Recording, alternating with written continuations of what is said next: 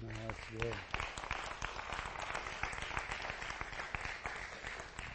If you have or are currently serving in armed forces, would you stand up this morning? Let's give a hand to those who've done so.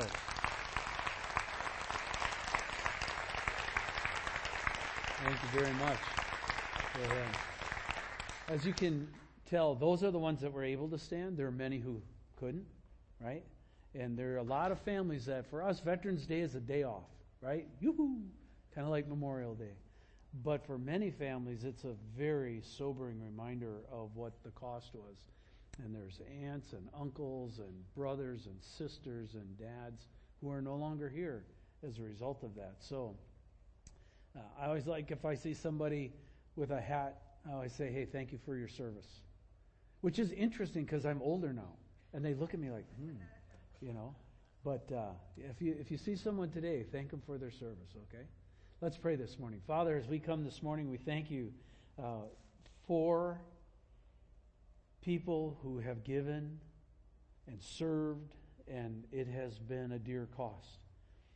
Lord, we are hopeful that you are the one who wipes away the tears and you make all things right. We seek you for the justice you could bring in that because much of what has gone on in history is not just. And so we, we pause today and acknowledge that and give that to you in hopes that you can rectify much of that, in hopes that you can also help us to have appreciative hearts. And we give that to you in your name. Amen. All right. Well, we're in, uh, in our series in Mark, the gospel of immediacy. Mark likes the word immediately, and we've been doing that. We're in chapter 11, so take your Bibles, go ahead and turn there. Last week, we uh, saw Jesus enter Jerusalem in the triumphal procession, only to uh, leave and then return to Bethany where he was staying. The next day, they returned to Jerusalem again. And on their way, we encounter the subject of the story of our story this morning. We're starting here with uh, verse 12. It says, On the following day, when they came from Bethany, he was hungry, this he being Jesus. And seeing in the distance a fig tree in leaf, he went to see if he could find anything on it. When he came to it, he found nothing but leaves, for it was not the season for figs. And he said to it, May no one ever eat fruit from you again. And his disciples heard it. Now, we're going to bypass verses 15 through 19. Uh, those are the passages about Jesus cleansing the temple. Uh, and we're going to come back to that next week because the cleansing of the temple is encased in these fig tree analogies, all right? And there's a fig tree analogy before the cleansing, and then there's a fig tree analogy after. So we're going to look at those this week, and then we'll come back, we'll, we'll pick it back up next week with Jesus cleansing the temple. So just to pick the story up, another night has come. Uh, they, Jesus and the disciples, again go back to Bethany. Then they head towards Jerusalem in the morning once again passing the helpless or hapless fig tree. And it says this, as they passed by in the morning, they saw the fig tree withered away to its roots. And Peter remembered and said to him, Rabbi, look, the fig tree that you cursed has withered. Now there's uh, two accounts of this, one in Matthew, one in Mark. Luke does not mention it. He has a, a different thing that he writes up on. Uh, in Matthew's account, the fig tree withers instantly. Here in the Mark account, it takes uh, a night. Bad roundup. Just seeing if you're awake. As a totality, these verses really present problems for biblical scholars. If you get into it and look, it just creates all kinds of problems. And, and many actually wish the story had never been included. That's, that's how intense it is, right? Let's look at those really quickly and see why. Number one, uh, it makes Jesus look capricious. Jesus is hungry and the tree does not give him what he wants, so he curses it. Doesn't that sound like us? Dumb tree, you know, zap. Okay? It just seems awfully arbitrary and petty, uh, not in keeping with Jesus' character. Number two, uh, those of us who are justice oriented, it seems highly unfair. right? The fig tree could not help having figs because the text clearly says it was not the season for figs. So how's the tree supposed to have figs if it's not the season for figs? So how can it be cursed for something it couldn't possibly do? Uh, this was probably April or May when Jesus came walking through. Fig trees are in full leaf, but they don't produce fruit until June. So uh, not only is it unfair, but on the flip side of the coin, it actually makes Jesus look ignorant. Right? How does the Lord of the universe, the Messiah, not know how fig trees work? If he created them. Is he so dumb as to expect figs to be on the tree out of season? Or did he just have a senior moment being 30? Right? 33. Uh, maybe this just calls uh, Jesus' credibility into question. And then, number four, this is a destructive miracle. Uh, as such, it's one of the two. The other one is the pigs running into the sea. Remember drowning uh, that, at that time with the demoniac? That are actually recorded in the Gospels. The expositor's Bible commentary quotes the biblical scholar T.W. Manson as saying, It is this story of the fig tree. It is a tale of miraculous power wasted in the service of ill temper, for the supernatural energy employed to blast the unfortunate tree might have been more usefully expended in forcing a crop of figs out of season. As it stands, it is simply incredible. He was just blown away by this whole thing.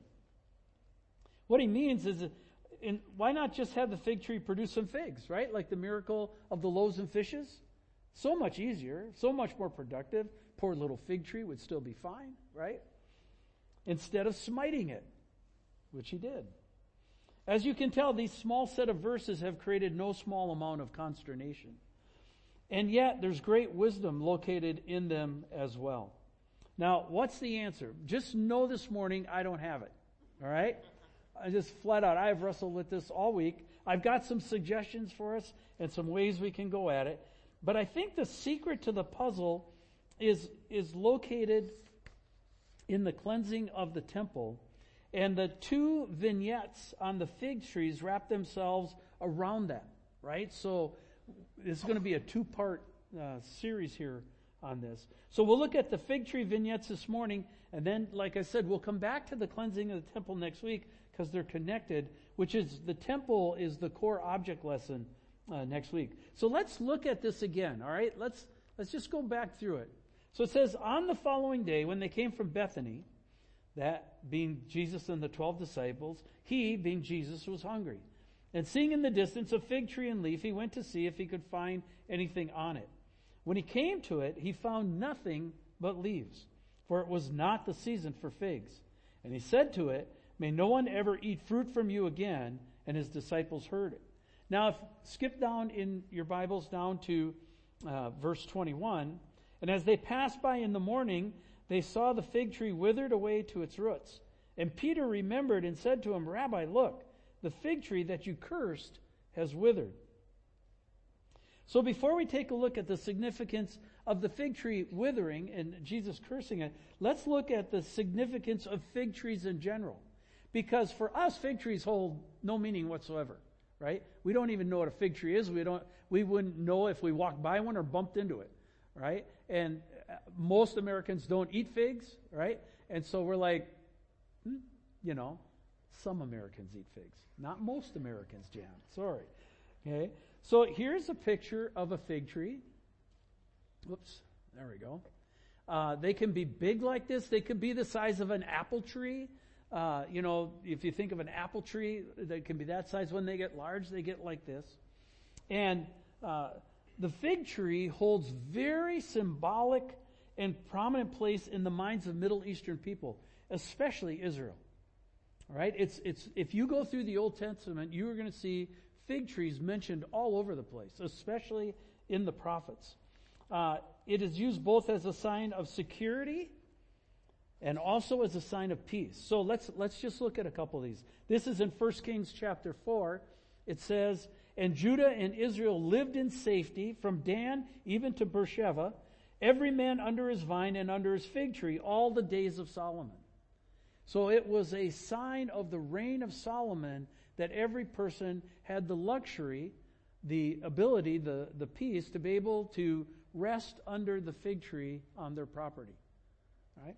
If you look in Micah, it says, But they shall sit everyone, every man under his vine and under his fig tree, and no one shall make them afraid, for the mouth of the Lord of hosts has spoken.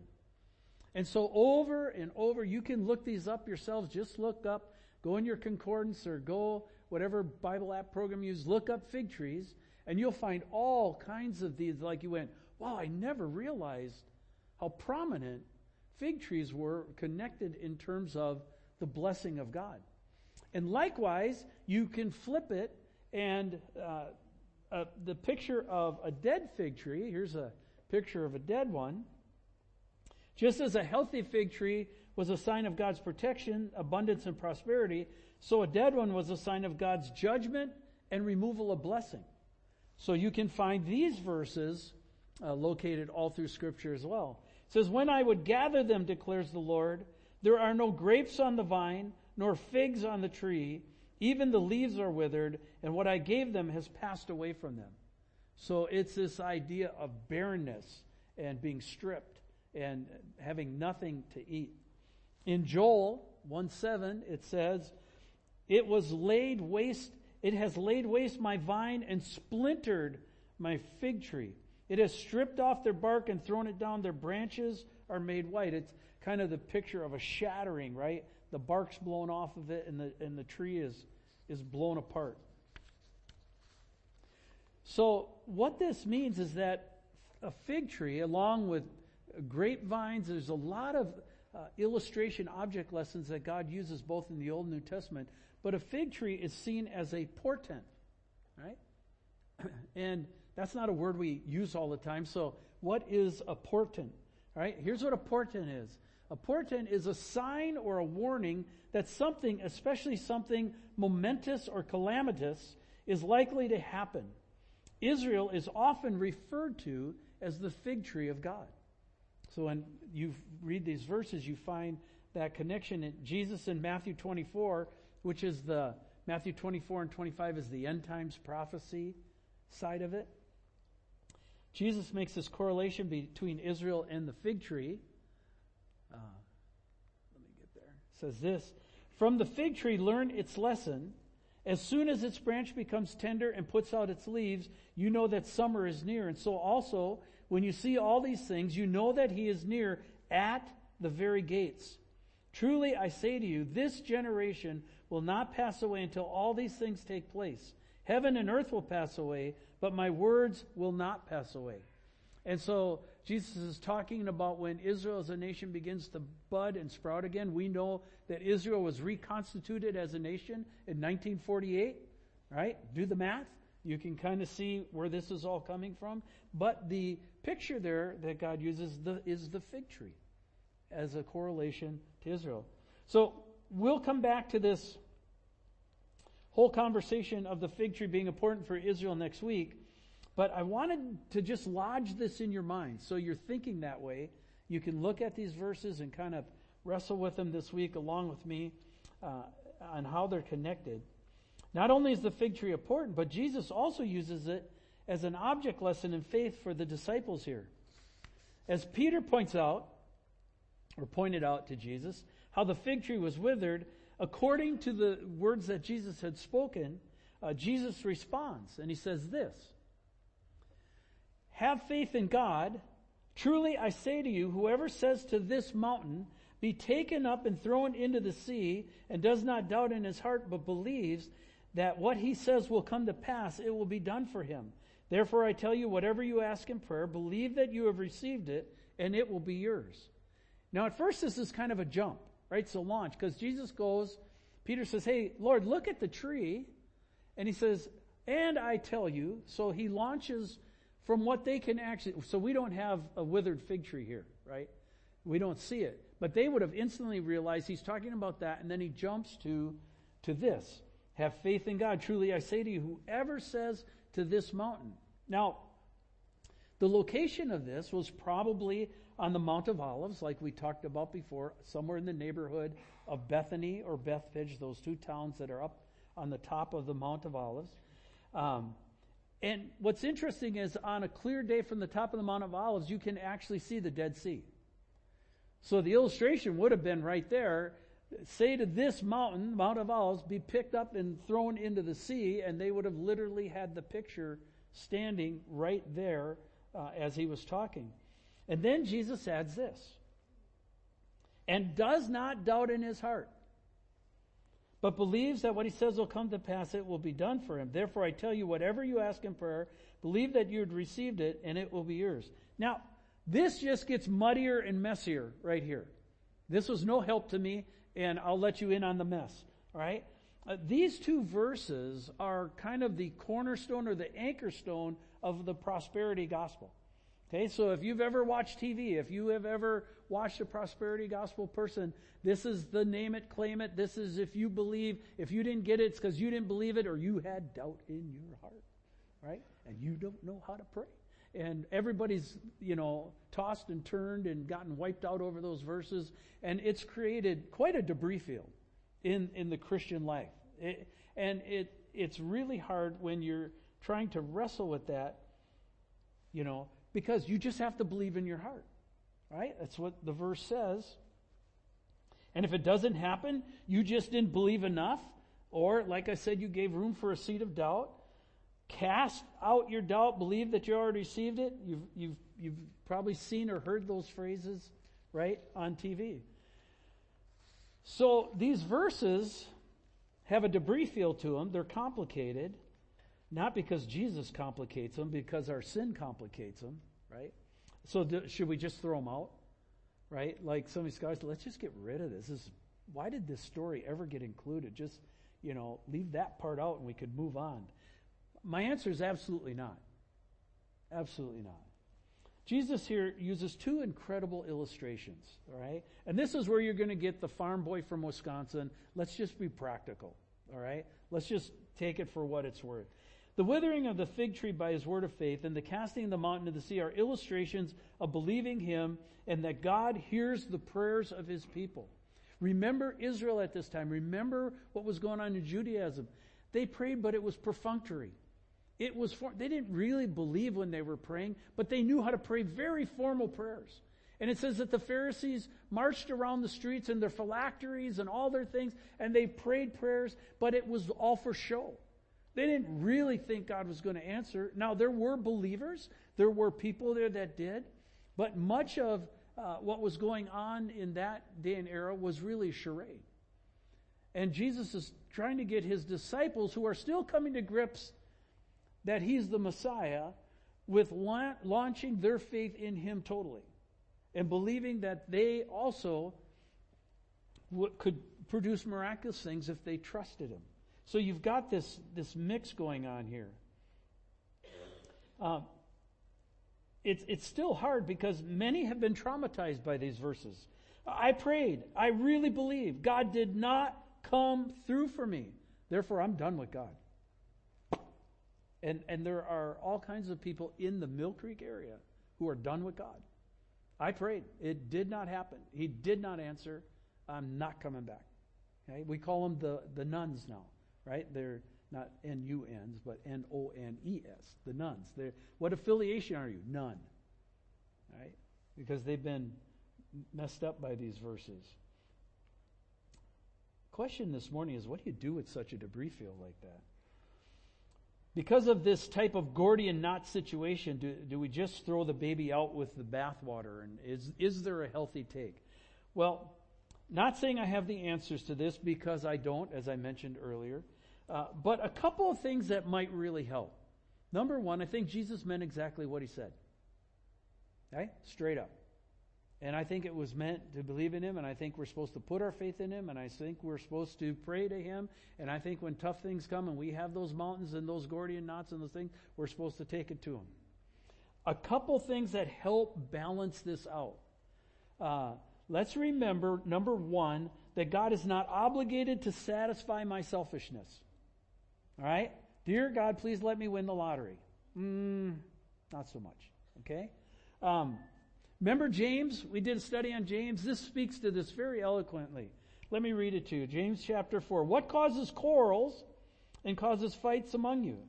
Is it not this that your passions are at war within you? Anybody ever have their passions at war within them? You desire and you do not have, so you murder. You covet and you cannot obtain, so you fight and quarrel. You do not have because you do not ask. And then here comes the caveat to that. You ask and do not receive because you ask wrongly to spend it on your passions. It's not to draw you closer to God, it's so I can get what I want and do what I want.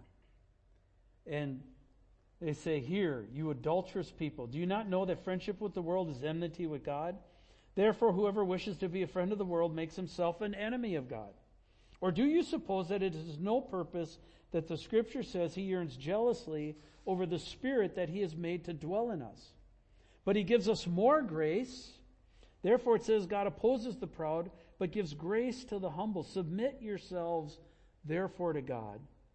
Resist the devil, and he will flee from you. Draw near to God, and he will draw near to you. Near to you. Cleanse your hands, you sinners. Purify your hearts, you double-minded. That's James chapter 4, 1 through 8.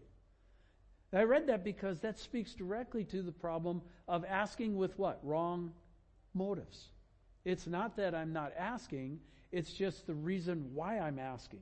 And let's always know and remember that God sees our hearts. Right? He understands what our motive is. And often that's what God goes after. At this stage of the game, for most of us, it's not what we're doing, it's why we're doing what we're doing. Right? God is fine going through it with a fine tooth comb and getting the nits out, so to speak, of our spirit. Number two, I think it's really helpful. Let's remember the kingdom. Jesus is talking about repent. Why? Because the kingdom of God is at hand. Uh, not my will be done, but what? Your will be done. We can and we must pray, but the results must be left into the hands of God. May your will be done what? In the Lord's Prayer, on earth as it is in heaven. A lot of times we save ourselves a lot of trauma. We just say, you know, God, what's your best in this? What, what do you really want to see come out of this? I can tell you what I want. I'm not sure if it's right, but I'll throw it your way and I'll give it to you. I'd really like that to happen. And if that's your will, then bring it on. Let's do it. If it's not, where do you want to take it? And a lot of times that keeps us from getting wedged into a spiritual corner that we can't get out of. You say, wow, that's hard to pray that way. Even Jesus prayed that way in the Garden of Gethsemane. Remember what he said? Lord, it, it, he said to his father, if this cup can pass me, okay, that'd be a good thing. But he said, not as I will, but as you will. Right? He submitted to that. Father, remove this cup. And the answer was no. And one of the things that we've got to be okay with is that sometimes an answer to prayer is no. Right? That sounds backwards, but it's right. An answer to prayer is no. God's a good dad. He will say yes, he'll say no, he'll say wait. Actually, I find wait harder than no. Anybody with me? Right? Like, cause then how long? Well, that's not no. You no, just patience. Aha. Right? Okay? Number three, believing faith and prayer are huge. Hebrews says this.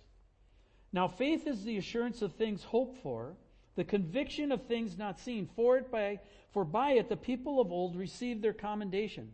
By faith we understand that the universe was created by the word of God, so that what was seen was made not out of things that are visible. Ex nihilo, God created out of nothing. Right? Says that's by faith. Hebrews 11:6 reminds us, without faith it's impossible to please him. Whoever would draw near to God must believe that he exists and that he is a rewarder of those who seek him. And so we are to approach Jesus, and there's nothing wrong with coming boldly as long as you're coming humbly. Right?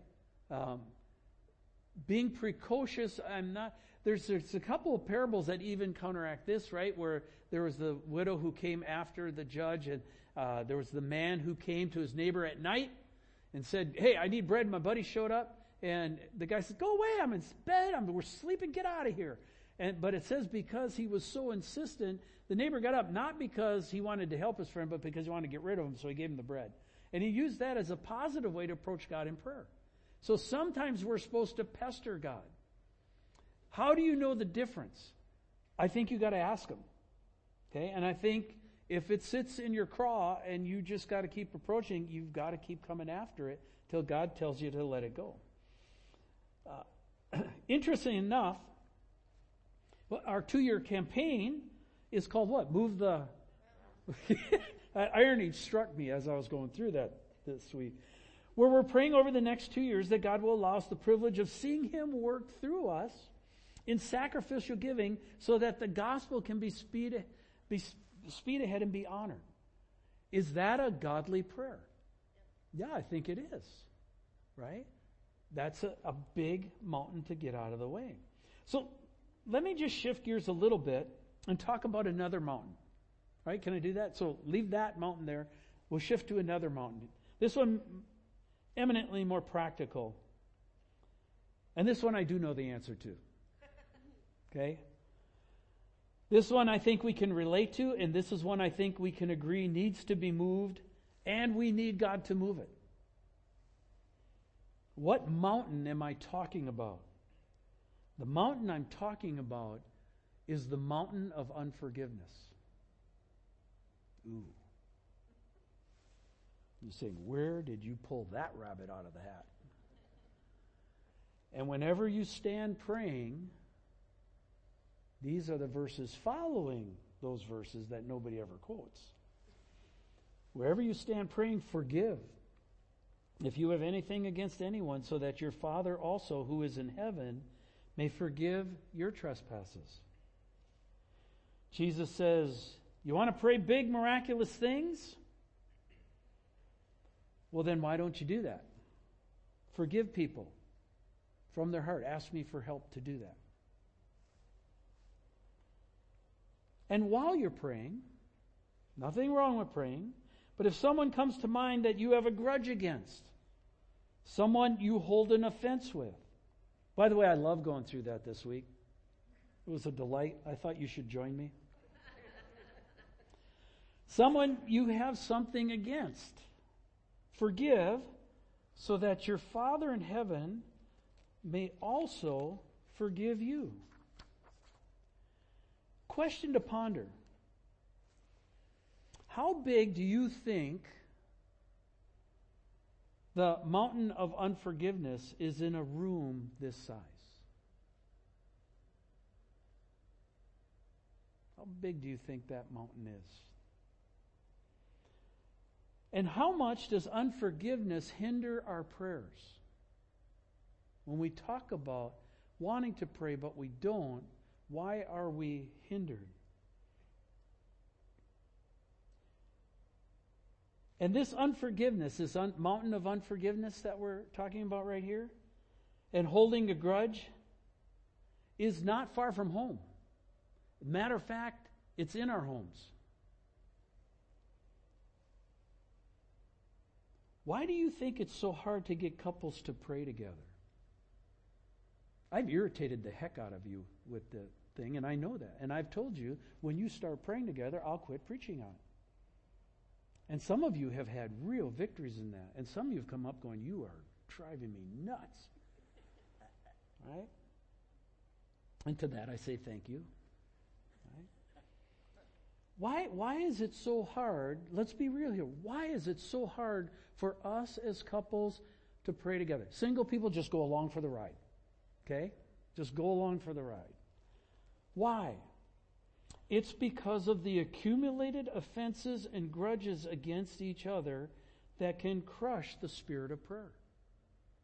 Little by little, day by day, hour by hour, offense by offense, grudge by grudge, right? And if we don't take care of that, that irritation becomes toxic. When irritation becomes toxic, it becomes bitterness. When bitterness takes hold, the heart goes out, and then we call that what? A divorce. Husbands, Peter talks to us about this. Likewise, husbands, live with your wives in an understanding way, showing honor to the woman as the weaker vessel, and that'll create all kinds of chaos in our culture today. Showing honor to the woman as the weaker vessel, since they are heirs with you of the grace of life, so that your what? Prayers may not be hindered. Why does God start with the guy? Because in God's eyes, the guy's the leader. What's he primarily responsible to? Pray. What wipes out prayer? When his wife bugs him. Of course, that was only in the Old Testament. That never happens in the New Testament, so we're free, right? Live with your wife in an understanding way. In other words, God's saying, get the bigger picture here. Again, how big is that mountain? How many of us sitting here this morning have offenses against our spouses? Boy, don't look to the left or right right now. And that mountain needs to be cast into the sea. You don't understand, Pastor Steve. They just keep doing it.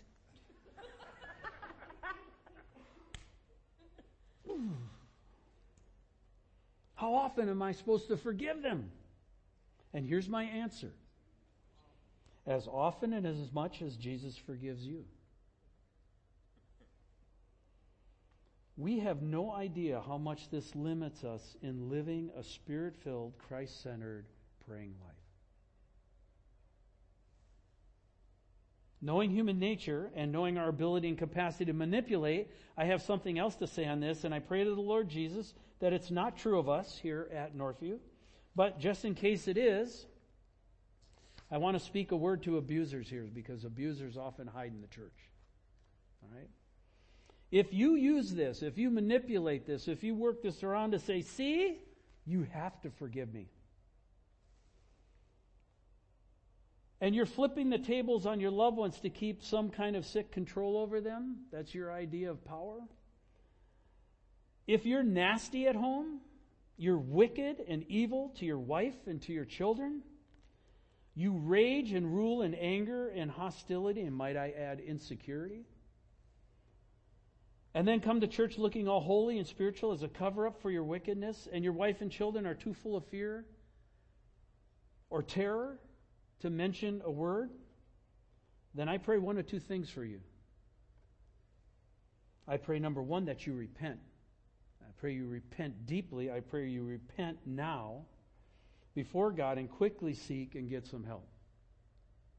Number two, if not, I pray that God would take you home. Hear me very clearly that He'd take your life. Let's put it in English. If you act like that behind the scenes and you are a man, you are not a man of God. You're a coward. Right?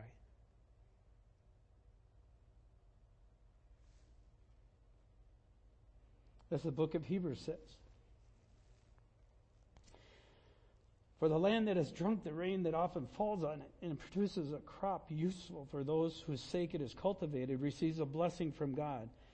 But if it bears thorns and thistles, if it is worthless and near to being cursed, and it end, in the end it is burned. And then Hebrews goes on to say this, though we speak this way, yet in your case, beloved, we feel sure of better things, things that belong to salvation. That's how I feel about us too. By the way, if you want to write this off, this isn't the only time Jesus said this. This is part of the core element of his teaching. Youth group, uh, Rob and them are going through Matthew right now, and they just walked through this. Jesus says at the end of the Lord's Prayer, we know the Lord's Prayer, right? Our Father who art in heaven, hallowed be thy name, thy kingdom come, thy will be done on earth as it is in heaven. Give us this day our daily bread and forgive us, old school, our trespasses. Debtors, new school. Our trespasses, we forgive those who what? Trespass against us. That's forgiveness passage, right? And lead us not into temptation, but deliver us from evil. We know those verses well, right? What's the next two verses? These up here on the screen. You never hear those quoted very often either. For if you forgive others their trespasses, your heavenly Father will also forgive you.